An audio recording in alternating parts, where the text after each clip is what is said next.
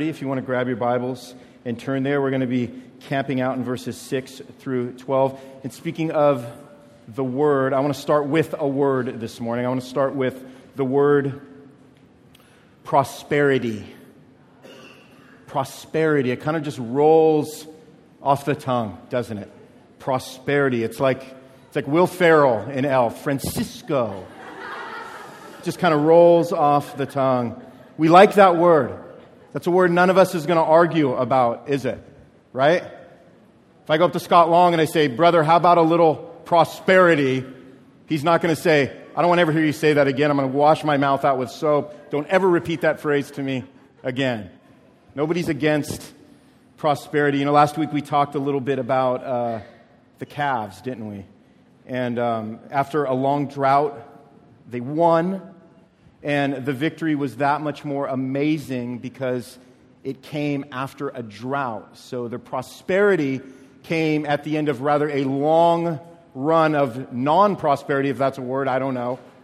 And it made it that much more sweeter. The worst thing that could probably, if, if, I'm, if I'm hearing everything correctly, you know, not being the, the sportiest dude in the room, uh, the worst thing that could probably happen to the Cavs next year is probably a little overconfidence, right?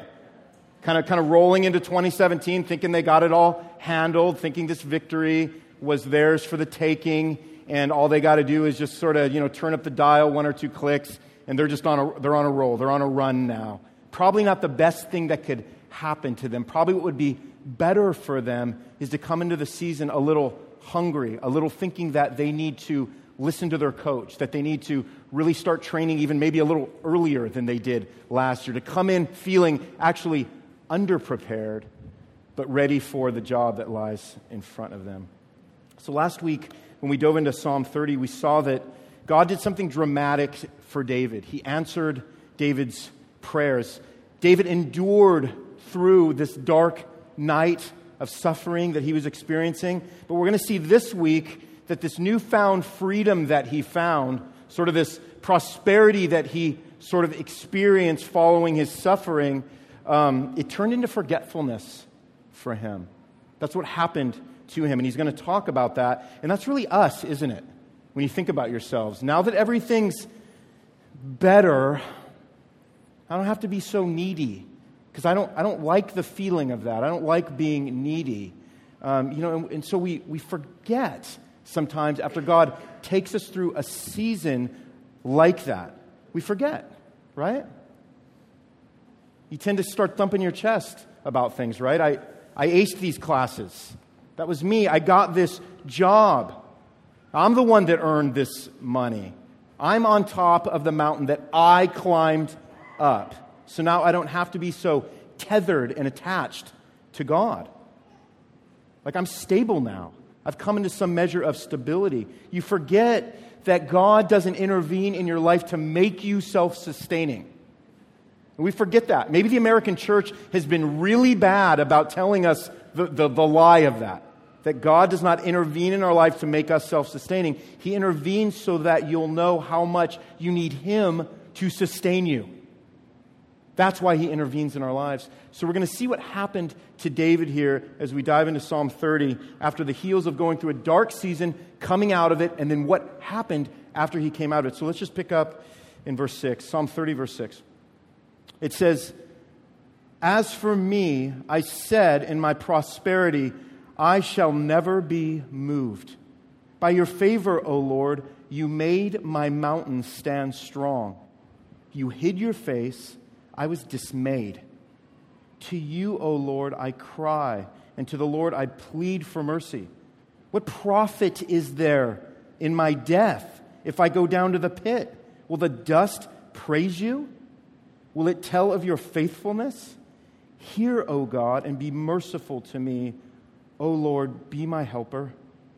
You have turned for me my mourning into dancing. You have loosed my sackcloth and clothed me with gladness, that my glory may sing your praise and not be silent. O Lord, my God, I will give thanks to you forever. So, what we're going to see here today is that God, He shakes us up, man. He shakes us up. He takes our lives, He takes our stabilities, and He goes like that. He shakes us. And as He shakes us, He's actually saving us. God shakes us and saves us out of our stability. And so, what we see here at the beginning of verse 6 here is we see David, this guy that had just gone through this dark night, he comes back on the other side, and we see him going in reverse. After everything that God had done for him through that dark night or season of suffering of the soul, we see something happening to him that actually happens to us pretty often in our lives, and that we, we tend to get to this place with God and then we back up. We back off, we go in reverse, and we get overconfident. David got overconfident right here. All of his success, this was a guy that was successful. All of his riches, this was a guy that had some cash. His fame, his health, all this stuff that equaled up and measured up to the level of prosperity that he had, it all brought him to a place where he thought he was unshakable. Man, I got this thing. I got this gig. And what's that song you hear at the gym every morning? You shoot me down, but I won't fall. I am titanium. I mean, that's it's a great song, number one. But number two, great chorus. But, um, but, but that's us, isn't it? Like, man, I want to be invincible. I need to be unshakable. I need to know that I can take the hits, that I have enough of a shell, I've built up enough armor in my life that's going to be able to withstand those things that are going to come against me. So when we talk about prosperity, that beautiful word that starts with a P that we're all drawn to, that we all love, that we all want to have a place within our life, prosperity in and of itself is not necessarily a bad thing. And, and in fact, it, it, actually comes from God. I mean, what, what, is, what does David say right here in verse 6? After, after, as for me, I said, in my prosperity. It was, it was a prosperity that God had given him. So, prosperity in and of itself isn't bad, it comes from God. It's what it creates in us where the issues lie.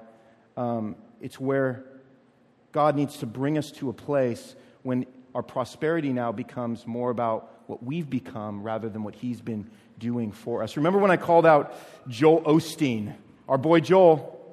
When I called out Joel two weeks ago because he preaches what is commonly known as the prosperity gospel. Um, I mean, listen, we need to preach against that, right? We need to preach against that. But let me tell you something about my heart. My, my heart doesn't preach against that at all, right? That was a slam against, against J.O. a little bit right there. But you know what that really was? That was really a testimony to my own heart that is drawn to that type of gospel. That's really what it is. My heart wholeheartedly welcomes that theology. I mean, what is the prosperity gospel? Well, it's this when somebody messes with your money and you get angry, that's the prosperity gospel, right?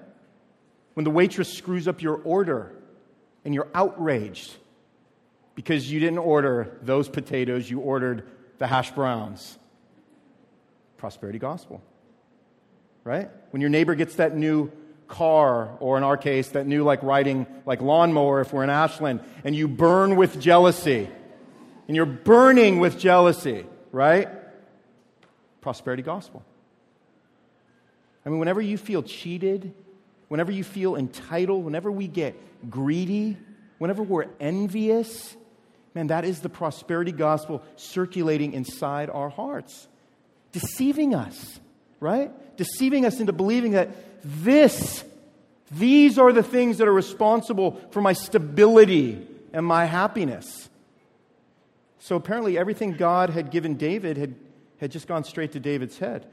Now, again, is it, is it wrong to be prosperous? Because that's the question that you're asking right now when I say that. Is it wrong to be prosperous? It's interesting that that's the question that we ask. He's saying that success is wrong. Is it wrong for me to be prosperous? Well, we want to look at some of the stories in the Bible of people that have become prosperous and what happened when prosperity became their stability. You know, look at a guy like Solomon. I mean, in the beginning, Solomon had it all right. God comes to him and says, anything you want and it's yours. It's like we have dreams about that kind of encounter with God, right?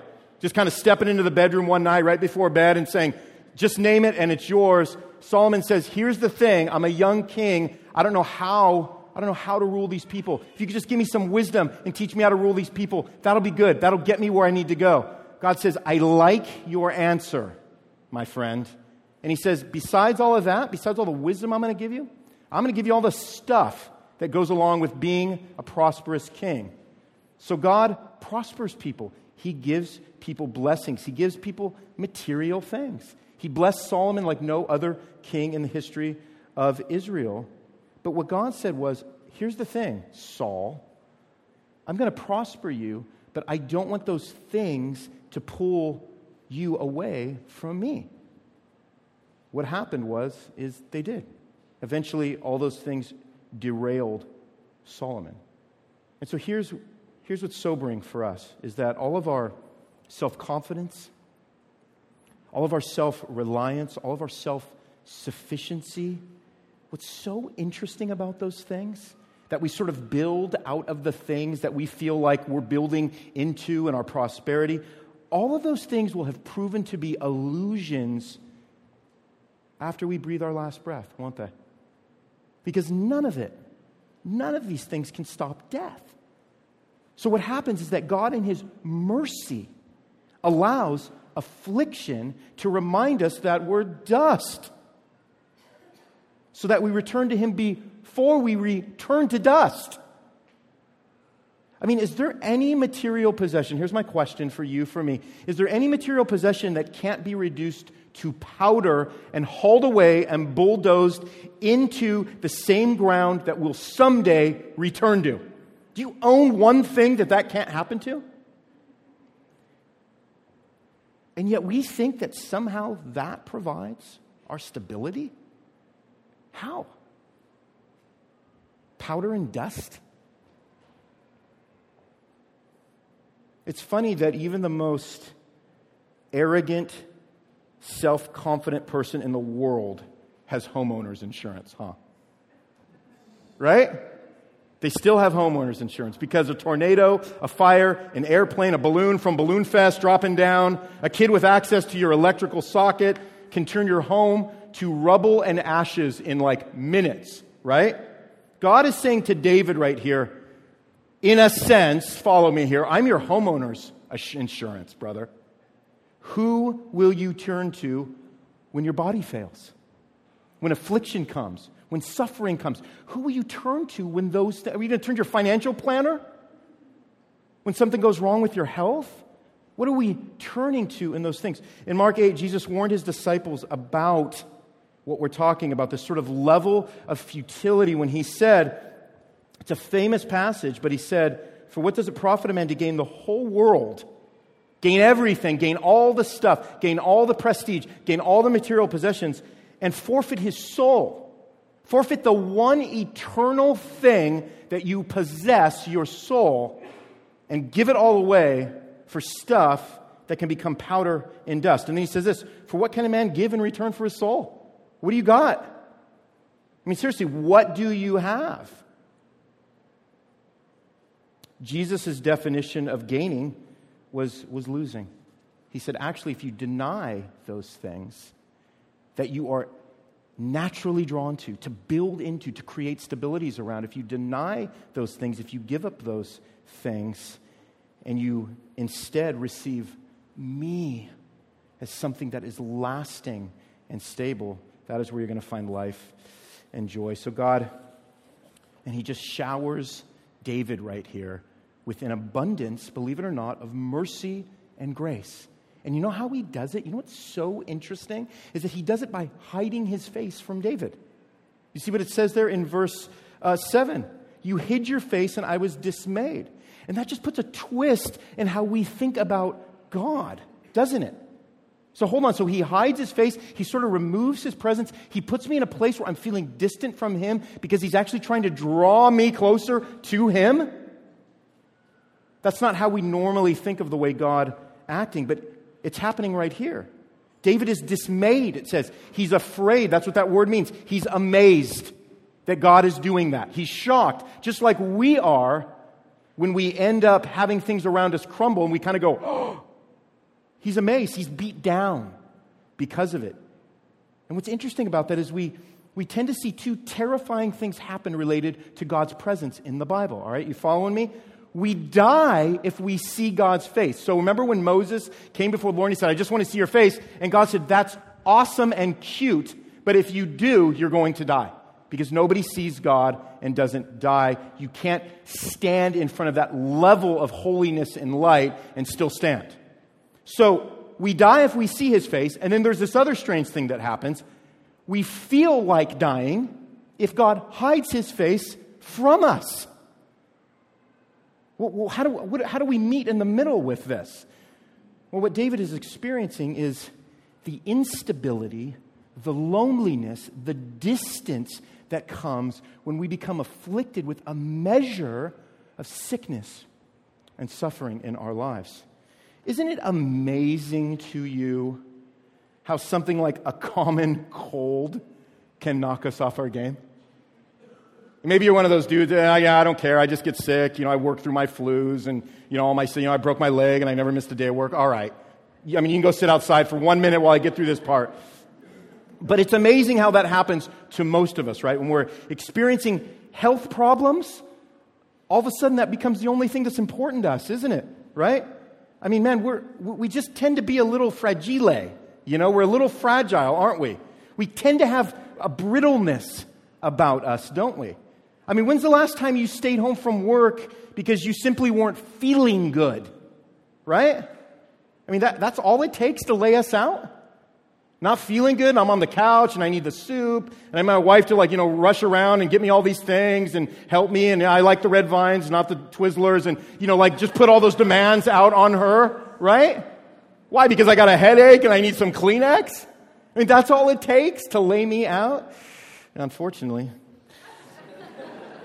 Isaiah 40, verse 6 says, All flesh is grass, and all beauty is like the flower of the field. And he goes on to say, It's there and then it's not there. That's how transient it is. I mean, couldn't he have compared it to something a little more robust? Do we have a little more than just grass and flower in us? Actually, we don't. Grass and flowers. Physical and material stability, what, what the Bible tells us over and over again, is that it, it's a myth. It's a myth for us.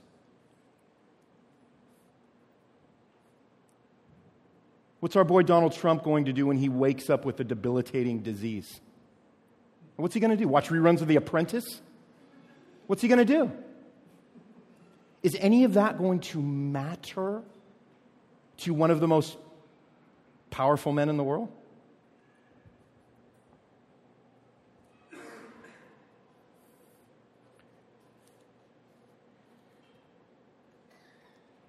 David became overconfident. He went in reverse, he became overconfident, and then we see in verse 8, he comes to his senses and he repents. Verse 8, to you, O Lord, I cry, and to the Lord I plead for mercy. What profit is there in my death, he says, if I go down to the pit? Will the dust praise you? Will it tell of your faithfulness? Hear, O Lord, and be merciful to me. O Lord, be my helper. David not feeling so mountainous anymore right now. Suffering, it stopped David. It halted David in his tracks. It does the same for us. It suspends us. Sometimes what God does is he even brings us close to death. He brings us close to death to bring us actually back to life a lot of times, which is what it sounds like David is experiencing here, even though we're not told exactly what he's going through. And what, we're, what happens in those moments is we're, we're, in a sense, brought back to the curse of, of the garden. We're brought back to the physical ailments that we're going to experience because of the sin in our life. But we're also, at the same time, which we're going to see here in a minute, we're also brought back to the promise God made to restore all life through his son. So there was a curse at that time and there was a promise. And what happens is when we go through these moments of instability, when we hit those walls, when suffering is debilitating us, we're seeing something very unique happen in our lives. We're seeing the fallout from the curse and we're also seeing how God is going to act in our life because of the life He provided in Christ. Both things we're going to see the effect of here as David repents. And notice the volume level here with this brother. In verses 8 through 10. You know, here's the thing God hears you whether you pray really quiet or, or whether you just shout it from the mountaintops. God's going to hear you. It's not a volume thing, but, but God's not displeased with a desperate, loud, riotous prayer, right? You guys should try that sometime if nobody else is in the house, maybe, you know? Try that sometime. Go before the Lord. Pray out loud. This is what David does. He says, Hear me. Be merciful. He says, Help me. I mean, there's just not a lot of eloquence there, right? I mean, the guy's a poet, not real poetic right there. Right? He just kind of lays it out. I mean, this isn't a brother just having some quiet time with his Bible study group in the back of a Denny's, right? I mean, this is a guy that is pouring out. I mean, do you ever unleash a prayer like that? When you're suffering a breakdown or your, or your prayers, they just kind of tend to kind of, kind of fall back into sounding like you're reciting like a grocery list. Is that more what it's like? Again, God hears our grocery list prayers. not saying don't pray like that. But it's significant that he's coming out with so much emotion and exclamation in his prayer. But look at what he's doing here. This is what's unique, all right? And it gives us an idea of what it means to pray to God. David's bargaining with God.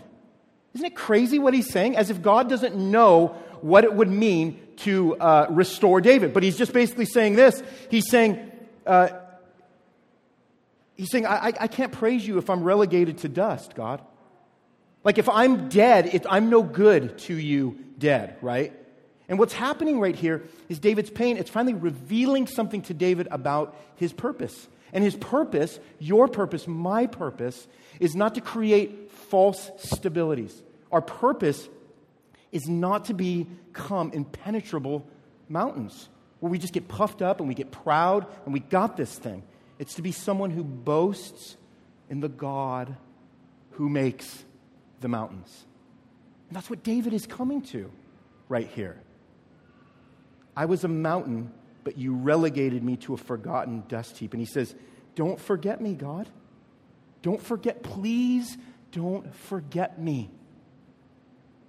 So, what we see is that God hides his face so that we seek his face. It's an interesting method that he has for drawing us back to him. Have you gotten to this place before God? Psalm 27 talks about seeking God's face. Oh Lord, your face do I seek. I want to know your presence. I want to feel your words working inside of me, showing me your truth. Have you gotten to that place before the Lord? Has God hid his face from you, so to speak, in the way that we understand it here? And what's been your, what's been your response in that? Have you, have you, have you gotten to the place David has gotten to? Have you, have you repented? Have you repented of thinking, I shall never be moved? Does your life show that you're somebody of which the phrase, I shall never be moved, would be characteristic of? I mean, I know that that flies in the face of everything the world tells us we should never do, right? Which is to be strong and stable and independent. Except the world doesn't understand why the world was created, which was to worship God, like we see here. So when one of God's creatures comes before God and says, O Lord, be my helper, we understand that God is pleased to help. He's pleased to help. It says here, He reclothes us. David goes in reverse. He gets overconfident. He repents. And now he gets reclothed such a strange way to phrase what God is doing to David. Verses 11 and 12, it says, You have turned for me my mourning into dancing. So a minute ago, Homeboy was on a mountaintop. And God shook him. And now he's in mourning. But he said, You have turned for me my mourning into dancing. You have loosened my sackcloth and clothed me with gladness, that my glory may sing your praise and not be silent.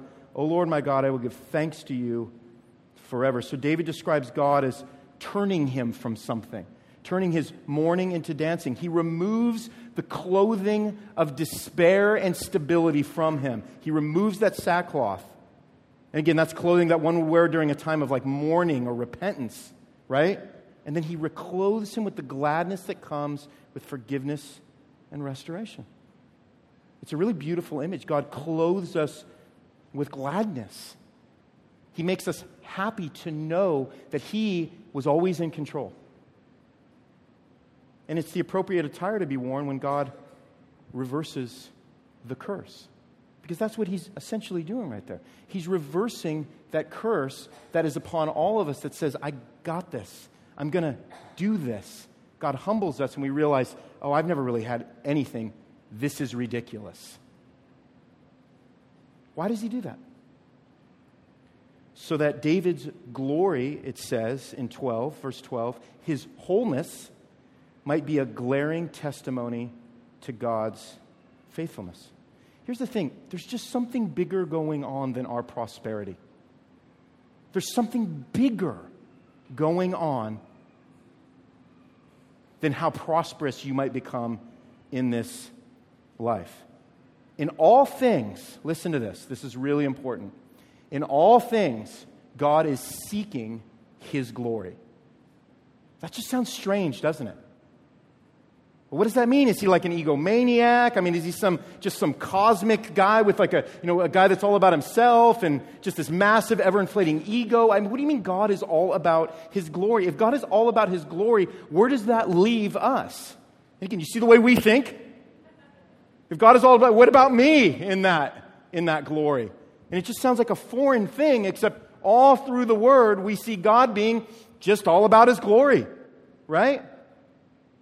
What does that mean? It means that there's something bigger going on than our prosperity, and that is perfectly in line with our joy and our happiness. John Piper famously said this God is most glorified in us when we are most satisfied in Him.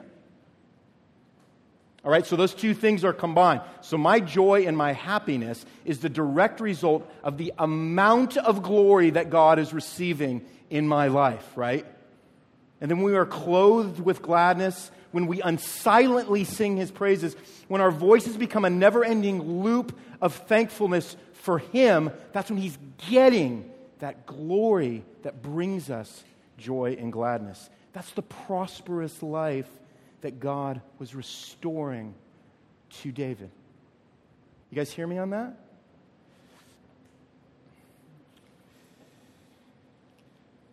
Well, three things as we close to consider concerning prosperity, pain, and dancing.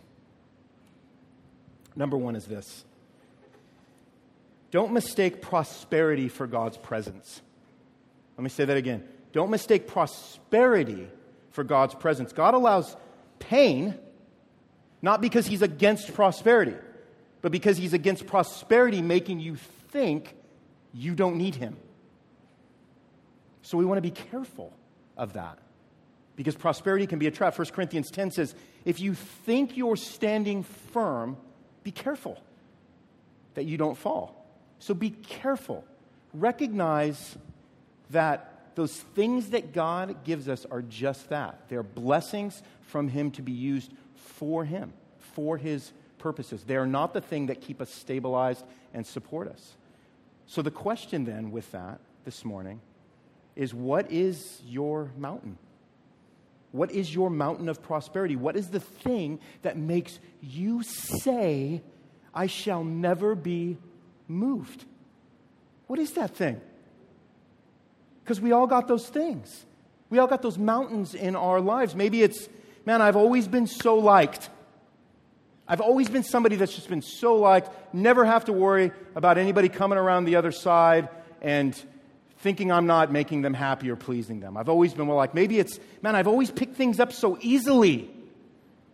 Everything I touch just kind of turns to gold. I'm successful, but now something's changed. Maybe it's, I've always had good relationships. I just tend to get along with everybody. I'm that only guy in the world that gets along with every member of his family. Maybe that's you. Maybe that's going south. Maybe you're somebody who's just always succeeded at things. Everything you touch turns to success. Maybe you're somebody who has just always been healthy. You see people around you and you're like, I can't relate. I've just always been healthy. I'm like a mountain of health. Maybe you've always had money. Never have to worry about money. It's not a big thing for me. Got everything stacked up. There's really nothing that can happen that's going to shake that. I'm good to go. Maybe for some of you, my kids have always been great.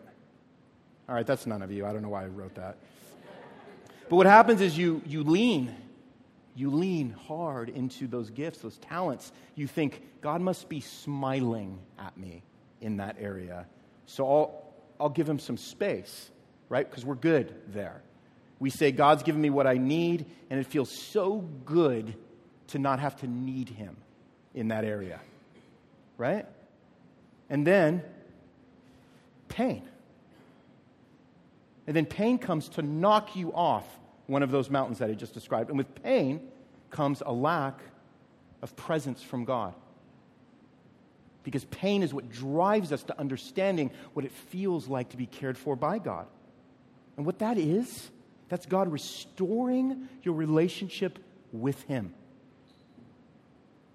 To get you to the place where you say, As for me, I said in my prosperity, God shall never be moved. That's where He's trying to get us. So don't mistake prosperity for God's presence. Two, Pain is God's way of bringing you back. It's God's way of bringing you back to Him. C.S. Lewis said, We can ignore even pleasure, but pain insists upon being attended to, is what he said. Pain can only be ignored for so long.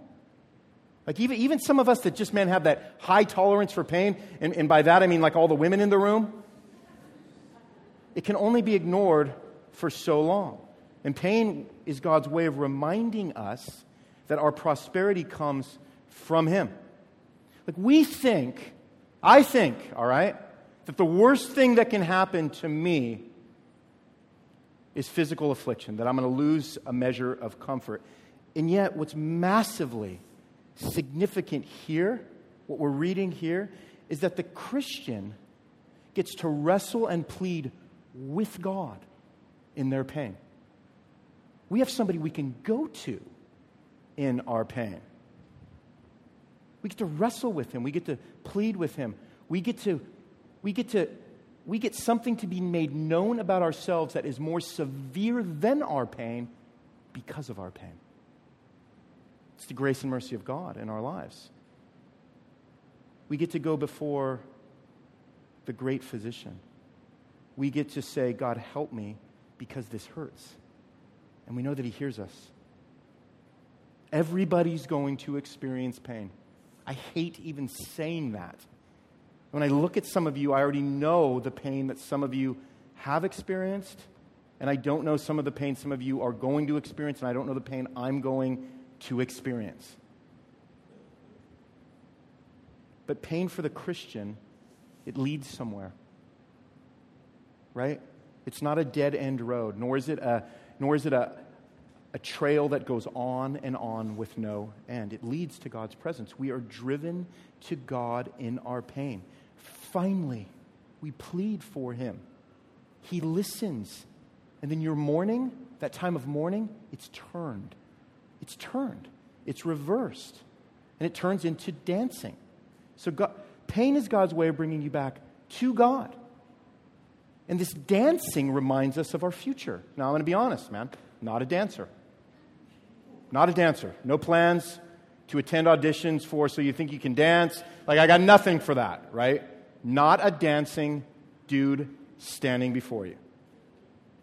But dancing represents something here. And we look at David, right? And we shudder to be in the place that he's in. But David eventually danced.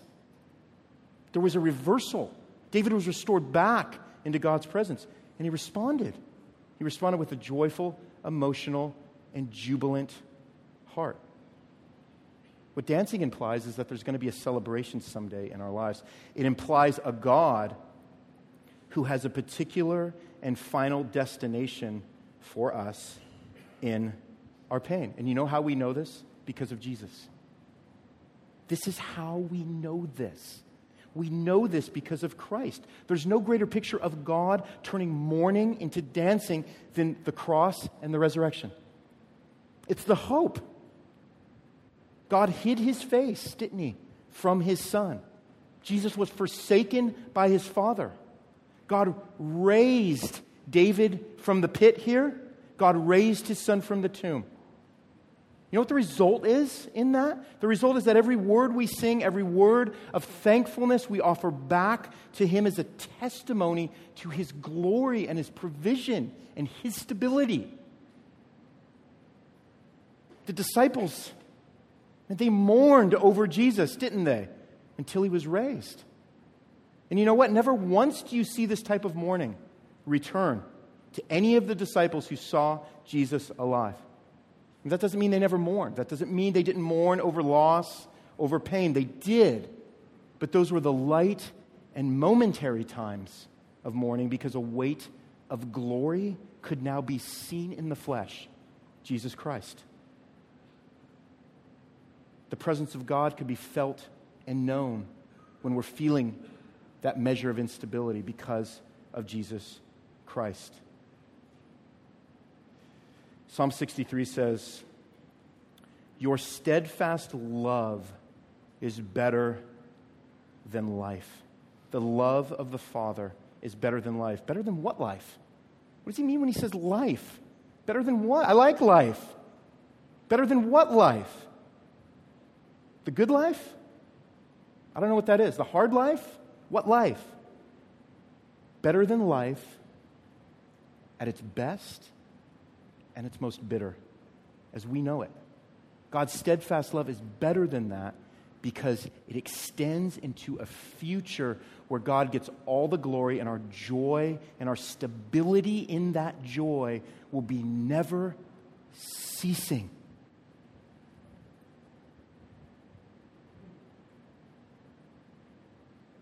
What is the mountain that you are on today that you need to go before the Lord and pray, pray that He would reveal to you, pull you down from, maybe bring you into a season of mourning, and then allow you to see the hope and the joy and the dancing that will come and be created in your heart because He has now become your everything. And the love of the Father now has become the place where an ever increasing joy will continue to take you on a road that leads to Jesus. Let's pray.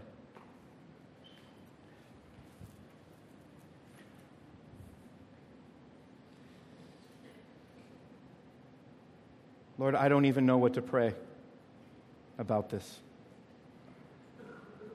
I know that I have my own mountains that I stand on that I think are stable and they're not. I know that I'm so drawn to things that can become powder and dust in a moment. Lord, we don't want to be blinded by these things. But we want you to turn our mourning into dancing.